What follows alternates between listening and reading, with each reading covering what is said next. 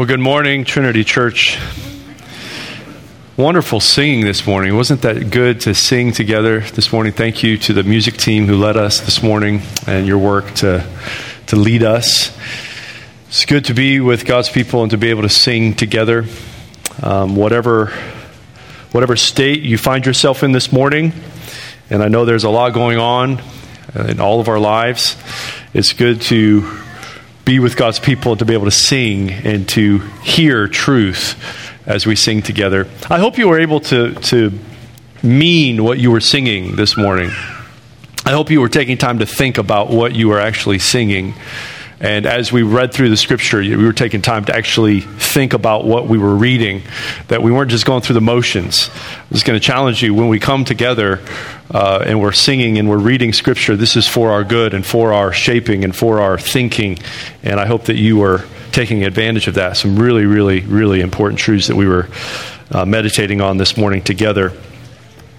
We have come to Genesis chapter 1, verse 26 through 31. And we have been four weeks into our series on Genesis, and we're not yet out of chapter 1. Uh, that will go a lot faster here in the upcoming weeks. Our goal is still to get through chapter 11 by the time Christmas arrives, and so we do have some uh, we do have some work to do. Uh, but this will be our last week in Genesis 1, and and it's important for us to take this week. It's important for us to stop and think about verse 26 through 31 of Genesis 1 because this given the structure of Genesis 1 and how it is written and, and what its focus is on, this seems to be the point or the exclamation point of Genesis chapter 1. This seems to be where the focus is drawn. And so we want to take a week and, and think about what it is saying. So if you would find there, Genesis chapter 1, Genesis chapter 1, starting in verse 26. I'm going to read verse 26 through 31. And if you would please join me in standing out of honor for God's word. I know that is not as easy for all of us as it is, you know, for, for some of us. So I, I appreciate you standing. If you're not able to stand, don't feel bad about that. I saw Bridget's face as she was standing over there. How, how, how close are we, Bridget? Uh, any day now? Yeah, any day. So she's great with child over there. And when I said stand, she was like, okay, we're, here we do. Here we go. Genesis chapter 1, starting at verse 26. Follow along as I read there. Then God said, Let us make man in our image, after our likeness. And let them have dominion over the fish of the sea, and over the birds of the heavens, and over the livestock, and over all the earth, and over every creeping thing that creeps on the earth. So God created man in his own image. In the image of God, he created him. Male and female, he created them. And God blessed them. And God said to them, Be fruitful and multiply and fill the earth and subdue it, and have dominion over the fish of the sea and over the birds of the heavens and over every living thing that moves on the earth. And God said, Behold, I have given you every plant yielding seed that is on the face of all the earth, and every tree with seed in its fruit. You shall have them for food. And to every beast of the earth, and every bird of the heavens, and everything that creeps on the earth, everything that has the breath of life, I have given every green plant for food. And it was so. And God saw everything that He had made, and behold, it was very good. And there was evening, and there was morning, the sixth day. Please be seated.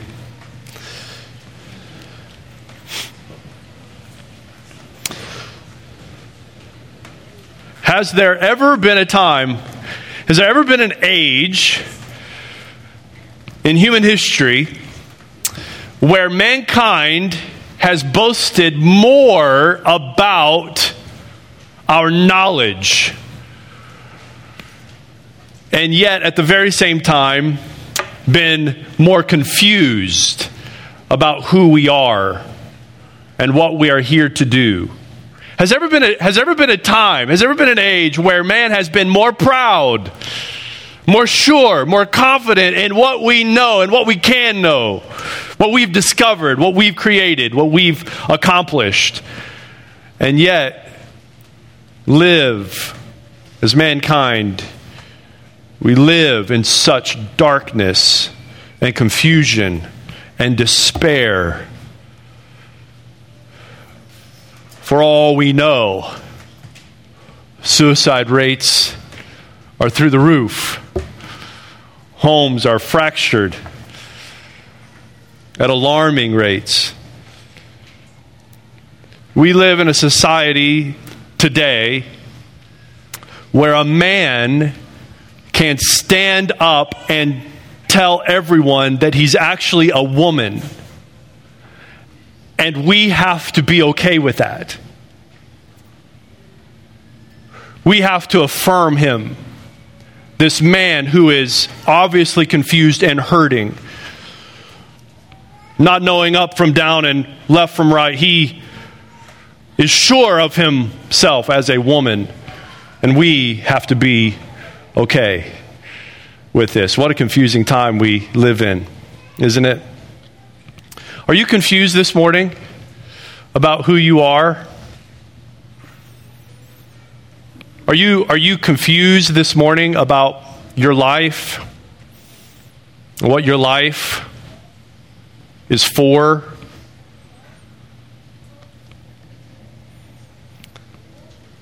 Genesis chapter 1, verse 26 through 31 tells us that man was created distinct from all creation. Mankind was created as God's image upon the earth. This passage is well known. It's a well worn passage, most quoted, debated passage in the most debated section of Scripture. Genesis chapter 1, verse 26 through 31, which just, we just read, seems to be the section of emphasis for Genesis chapter 1. This is what everything is leading to here in Genesis 1. As we said last week, and you can hear it as you read through Genesis 1. And God said, and God said, and God said, and God said, and God said. As God creates, He uses His Word and His Spirit to create the heavens and the earth. And God said, and God said. But then when we get to verse 26, it stops and it says, Then, then God said. And God deliberates then God said, Let us make man in our image. God is directly involved in the creating of man. He has used his word and his spirit, but now he reaches down with his own hands and he makes, he creates. Instead of saying, Let there be man, he forms man from the ground. This is a very important passage. It's not an easy passage. It's actually a very complicated passage. If you look at it, if you pull it apart grammatically, syntactically, has a lot of questions. This is further complicated by the fact that everybody brings their own precious theologies to the passage and kind of forces them on the passage. Throughout church history, that's been the case. Because it's such an important passage, people, people want to use it for their own theology, support their own theological frameworks. There are several competing views. I want to give this to you right up front. Several competing views of what the terms image and likeness, when it says, let us make man in our image after our likeness, several views of what that might be referring to. And if we were in a systematic theology class, we, we might list them all out for you and have you reproduce them on an exam or something. But for our purposes here, this morning, we are basically interested in two lines of thinking. And these two lines of thinking regarding image and likeness, these two lines of thinking are what you're going to hear most often. Okay? This is what's commonly accepted, these two lines of thinking. The most common belief throughout church history is the idea that man, being made in God's image, speaks to how man is made. In other words, image and likeness are structural.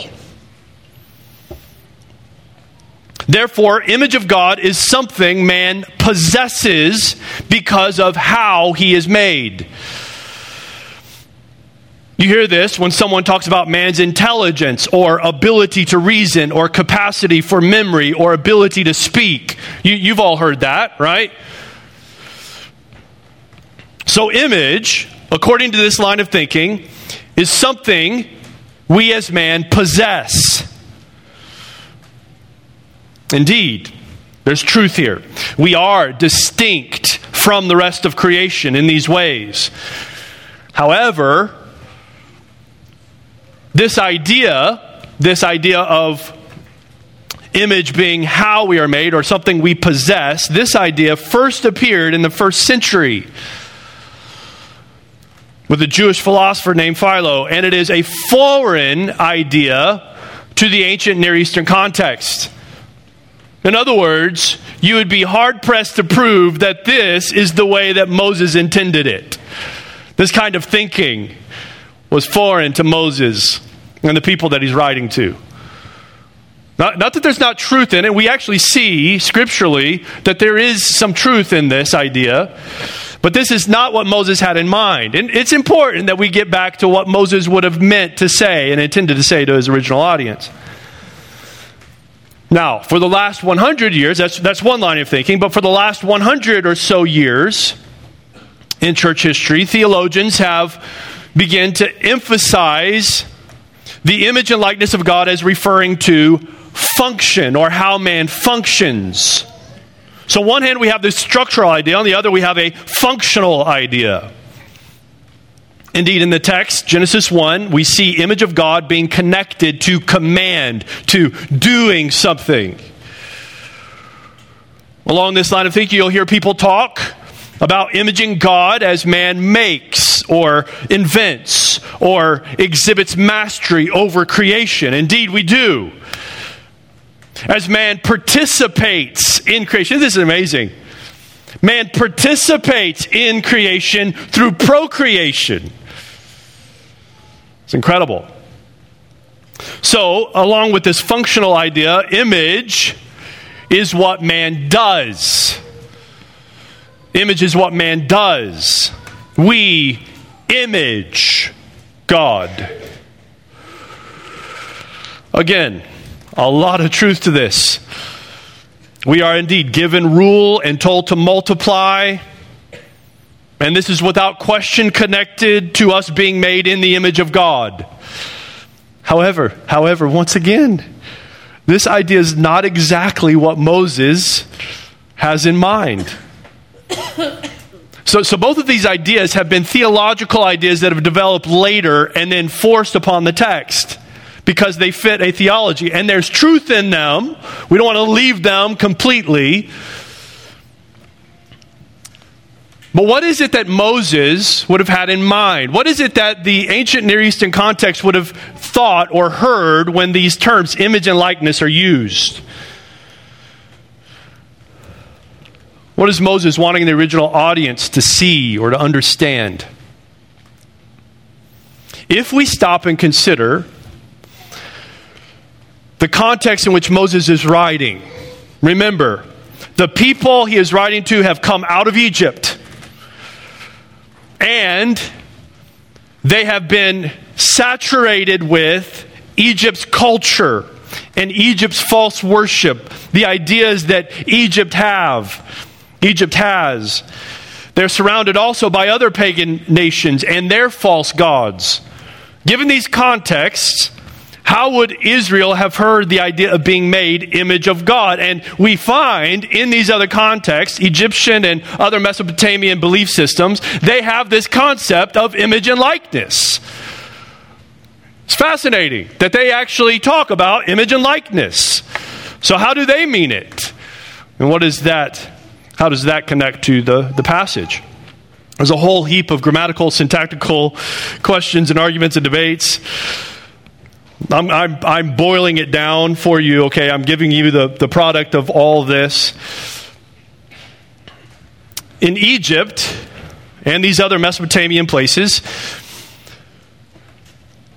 the king, the king of the nation, the king or ruler of a territory, was thought to be the image or living statue of a god. This was not to imply that they looked like the god physically. In other words, you could have you could have a female goddess with a male image. So it wasn't about physical representation. Rather, they were the living representative of a particular God's person or power or authority. The behavior then of the king, the rule of the king reflected the behavior and rule of their God. With this, there's a strong tie between the God of whatever nation and the king as a son or as offspring of their God. Along with the term likeness, the emphasis seems to be on the relationship between the king and the God, and then the relationship between the king and the territory. So there's this two way relationship. The king has a relationship to this God as a son, image, representative, and he has an, a relationship to the territory as a king, as a ruler. The king, or living statue, represents the God's power and dominion wherever he goes. And this, this makes sense, right? If you were a king, you would set up your image in all the places where your power is and your dominion reaches. The king would be that living representative, that living statue of the domain or the dominion of their God. So, wherever that king's image was, the, the idea is that God reigns and that God is supreme there. In summary, then, the terms image and likeness imply two things rulership and sonship. Rulership and sonship. The image is the living representative of the God as he's the living representative as a son ruler. This is how I believe Moses understood it. And all of those listening would have understood it.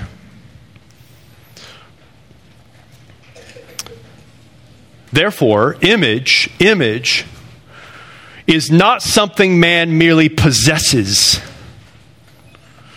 Image is not something man merely possesses. Image is not something mankind does. Image is who mankind is. Image. Image is who we are. An image of God is our identity. Now, the difference between, and this, this is important, right? We look at the ancient Near Eastern context to get an understanding of language and background, but we know that Moses isn't saying the same thing exactly as these other pagan nations, right? He's playing off of their language, the language that Israel would have understood. The difference between Egypt and their concept of ancient Near Eastern image and what Moses intends to say to Israel is this. Get this. Image of God is not for some special class of people. Image of God is how he has made every man and every woman. Every man and every woman is royalty. The title of royalty is not reserved for just one man. But every man and every woman is made to be the living representative of God. Every man and woman is made to be a son ruler of God. You think I'm stretching this? Just listen to Psalm 8. You know Psalm 8. Psalm 8. Psalm 8 is this beautiful meditation, I think, of Genesis, on Genesis 1. Listen to Psalm 8. O Lord, our Lord, how majestic is your name in all the earth. You have set your glory above the heavens. When I look at your heavens, the work of your fingers, the moon and the stars which you have set in place, what is man that you are mindful of him, and the Son of Man that you care for him? Yet you have made him, who? Man. You have made man a little lower than the heavenly beings and crowned him with glory and honor. What does that sound like? You have crowned him, man, you have crowned him with glory and honor. You have given him dominion over the works of your hands. You have put all things under his feet. And the psalmist goes on to talk specifically about all these things that are under the feet of man, and then concludes by saying again, O Lord, our Lord, how majestic is your name in all the earth. What does that, what does that sound like? What does Psalm 8 sound like? Psalm 8 is backing up what I just said. Man was made to be royalty, crowned with glory and honor. See, I didn't actually need all that technical language. I didn't need to read all those. It's right there in Psalm 8. True humanity. Get this true humanity, true humanness is royalty. Royalty, image of God, made for a relationship with God as his offspring, made to relate to mankind and the rest of creation as ruler, king. This is what man was made to be. I would further argue that what we possess and what we do, while these don't define image, these are the results of us being image. God has given us reasoning and speaking and thinking abilities because of who He has made us to be. Our ruling and our procreation is not what makes us image, but is the result of being image. So, anyone, anyone who lacks intelligence or ability to reason or think, those with severe disabilities or hindrances, get this, they are not any less image of God. Along with this, and, and I will say this here, the duality of gender. The duality of gender is not necessary for man to image God. What the duality of gender is necessary for is to rule and multiply and fill the earth. Again, to carry out the functions of being image. These are the functions of image and not image itself. All mankind, every man and woman, is the image of God. Every man and woman has royal blood flowing through their veins. That is who you are. This is who you are. This is your dignity.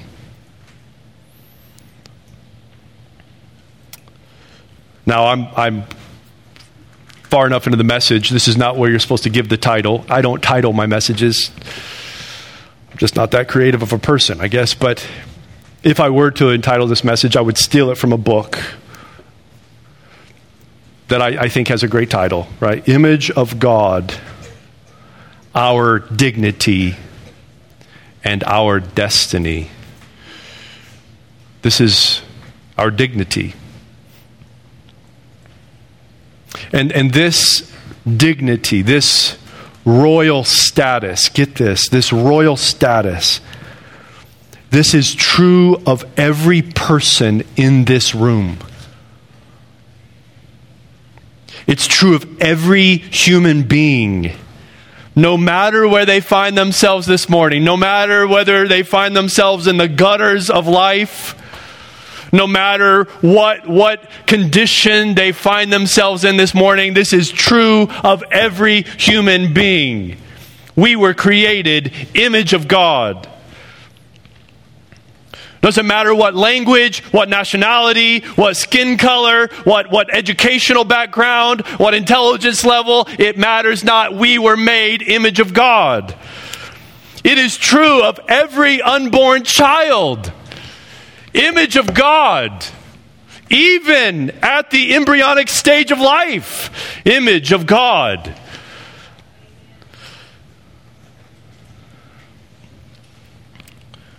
This is who we are. I told you a few weeks ago that every morning you need to look yourself in the mirror and tell yourself, I am not God. Has anybody done that since I said do that? It'd be good for you to do that. Look yourself in the mirror and say, I am not God. I am not even a little g God. The life that I'm going to live today is not about me. It'd be good uh, for us to remember that, right? None of us possess the power to make our own realities.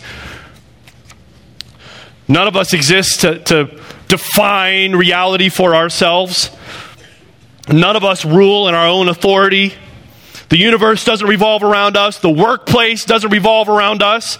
Have you realized that? The workplace doesn't revolve around you. The classroom, students, doesn't revolve around you. Even our homes don't revolve around us. But once you've looked yourself in the mirror and said, I am not God, you need to follow that up with, I am not God, but I am made in his image. This is who we are. I am made image of God. Three relationships then that come out of this. Three relationships, three relationships that define you and your dignity. First, you were made, hear this, you were made for a relationship with God. You were made for a relationship with God. You are made as God's image upon the earth. As we've already said, you, you want to know who you are? You want to know who you are to God? You want to know who you are this morning to God? I want you to know and I want you to understand that you are more precious to Him than anything else that He has made in creation. Go out and look at creation and the beauty of creation. Go, go out and look at it, stare at it. Look how beautiful it is. Look how precious it is. You are more precious to Him than anything else that He has made in creation because you are His image upon the earth. Again, that means you were made for dignity, you were made for nobility, you were made for honor. You are made royalty. You are made for glorious things. Irenaeus. Irenaeus says, The glory of God is a man fully alive. The glory of God is a man fully alive. This is who you are. I've got to stop and ask you very, very briefly, all too briefly, what lies have you believed about who you are? What lies have you believed, even today, even this week, of who you are? What lies have you believed? The world has an identity for you. Did you know that? People are very ready and willing to hand out your identity, to give you an identity, and we are all too willing to listen the world has an identity for you, right? You are a demographic to be marketed to, to be used for financial gain. That's who you are to the world. To the world, you are a voting bloc. That's who you are.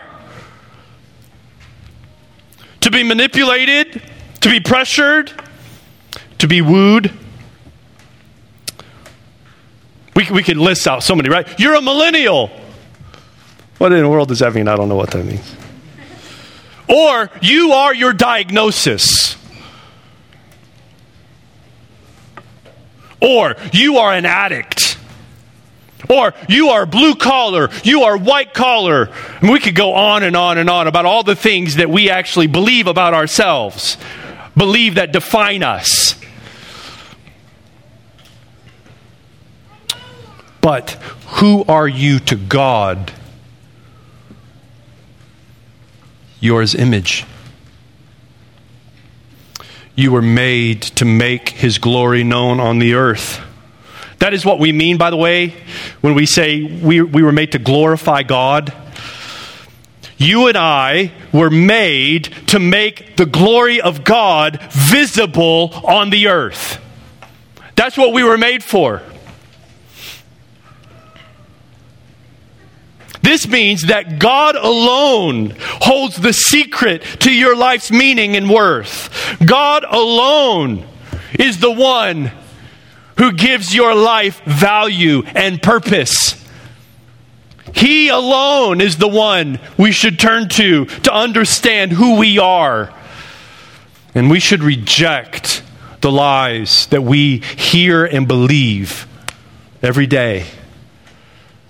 You are not defined how the world defines you. God has made us his image. This then shapes our relationship. Relationship number two. So we were made to relate to God. We were made for a relationship with God. We were also made for a relationship with other people. This shapes our relationship with mankind. As God's image, we are to reflect Him in our relationships with other people.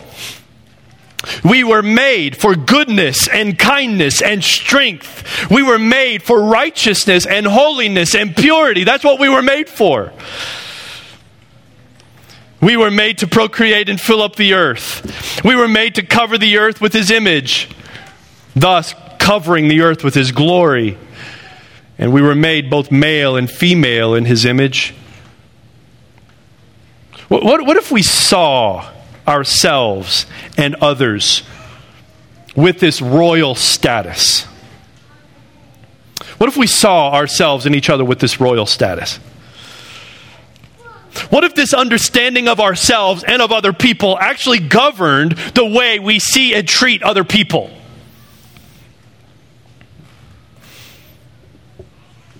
Instead of dehumanizing people that don't agree with us, Instead of degrading them or using them for our own pleasure, that's what we do, isn't it?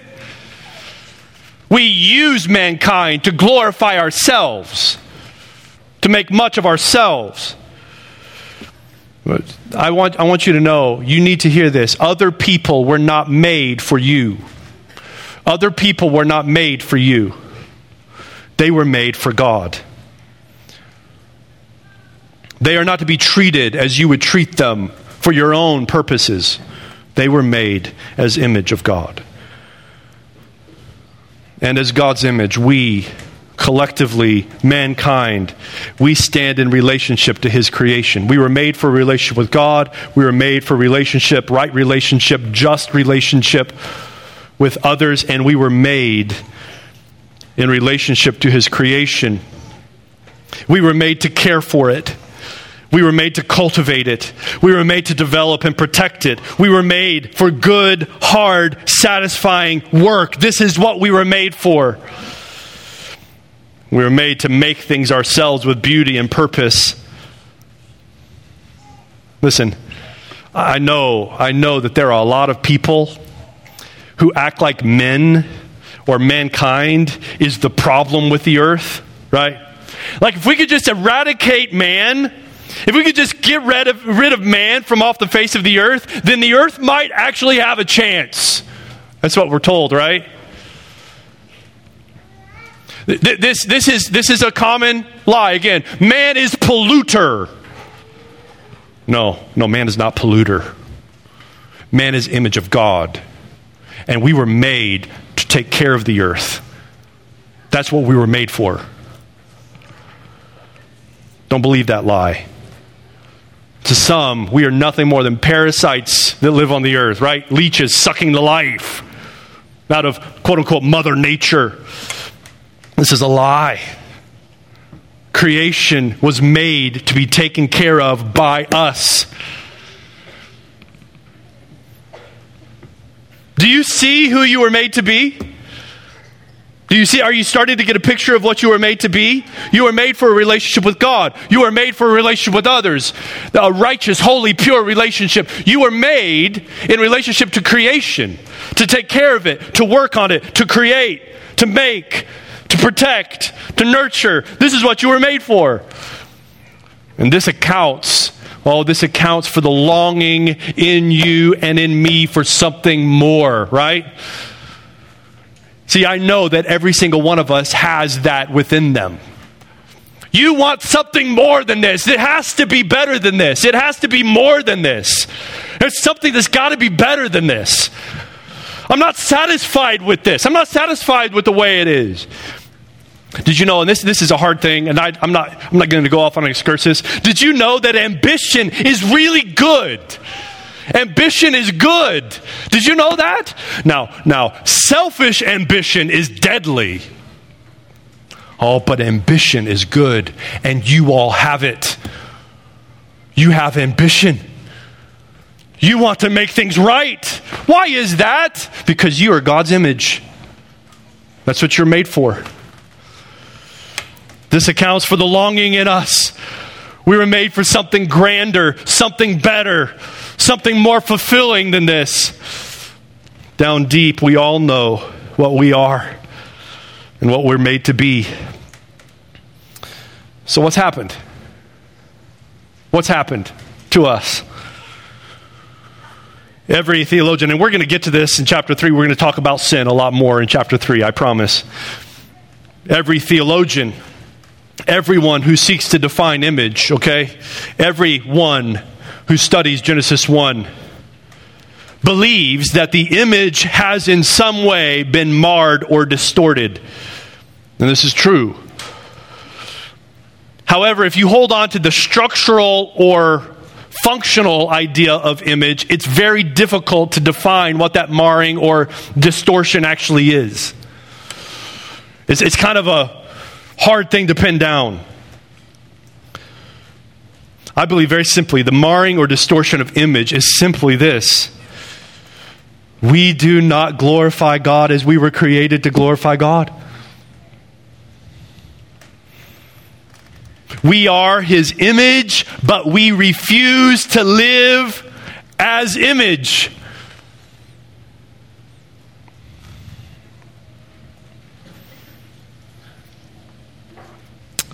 Listen to it this way. Let me put it this way. We were made as royalty, as image, as son king of, of the earth, right? Relationship to God, relationship to others, relationship to earth. We were made as image We were made as royalty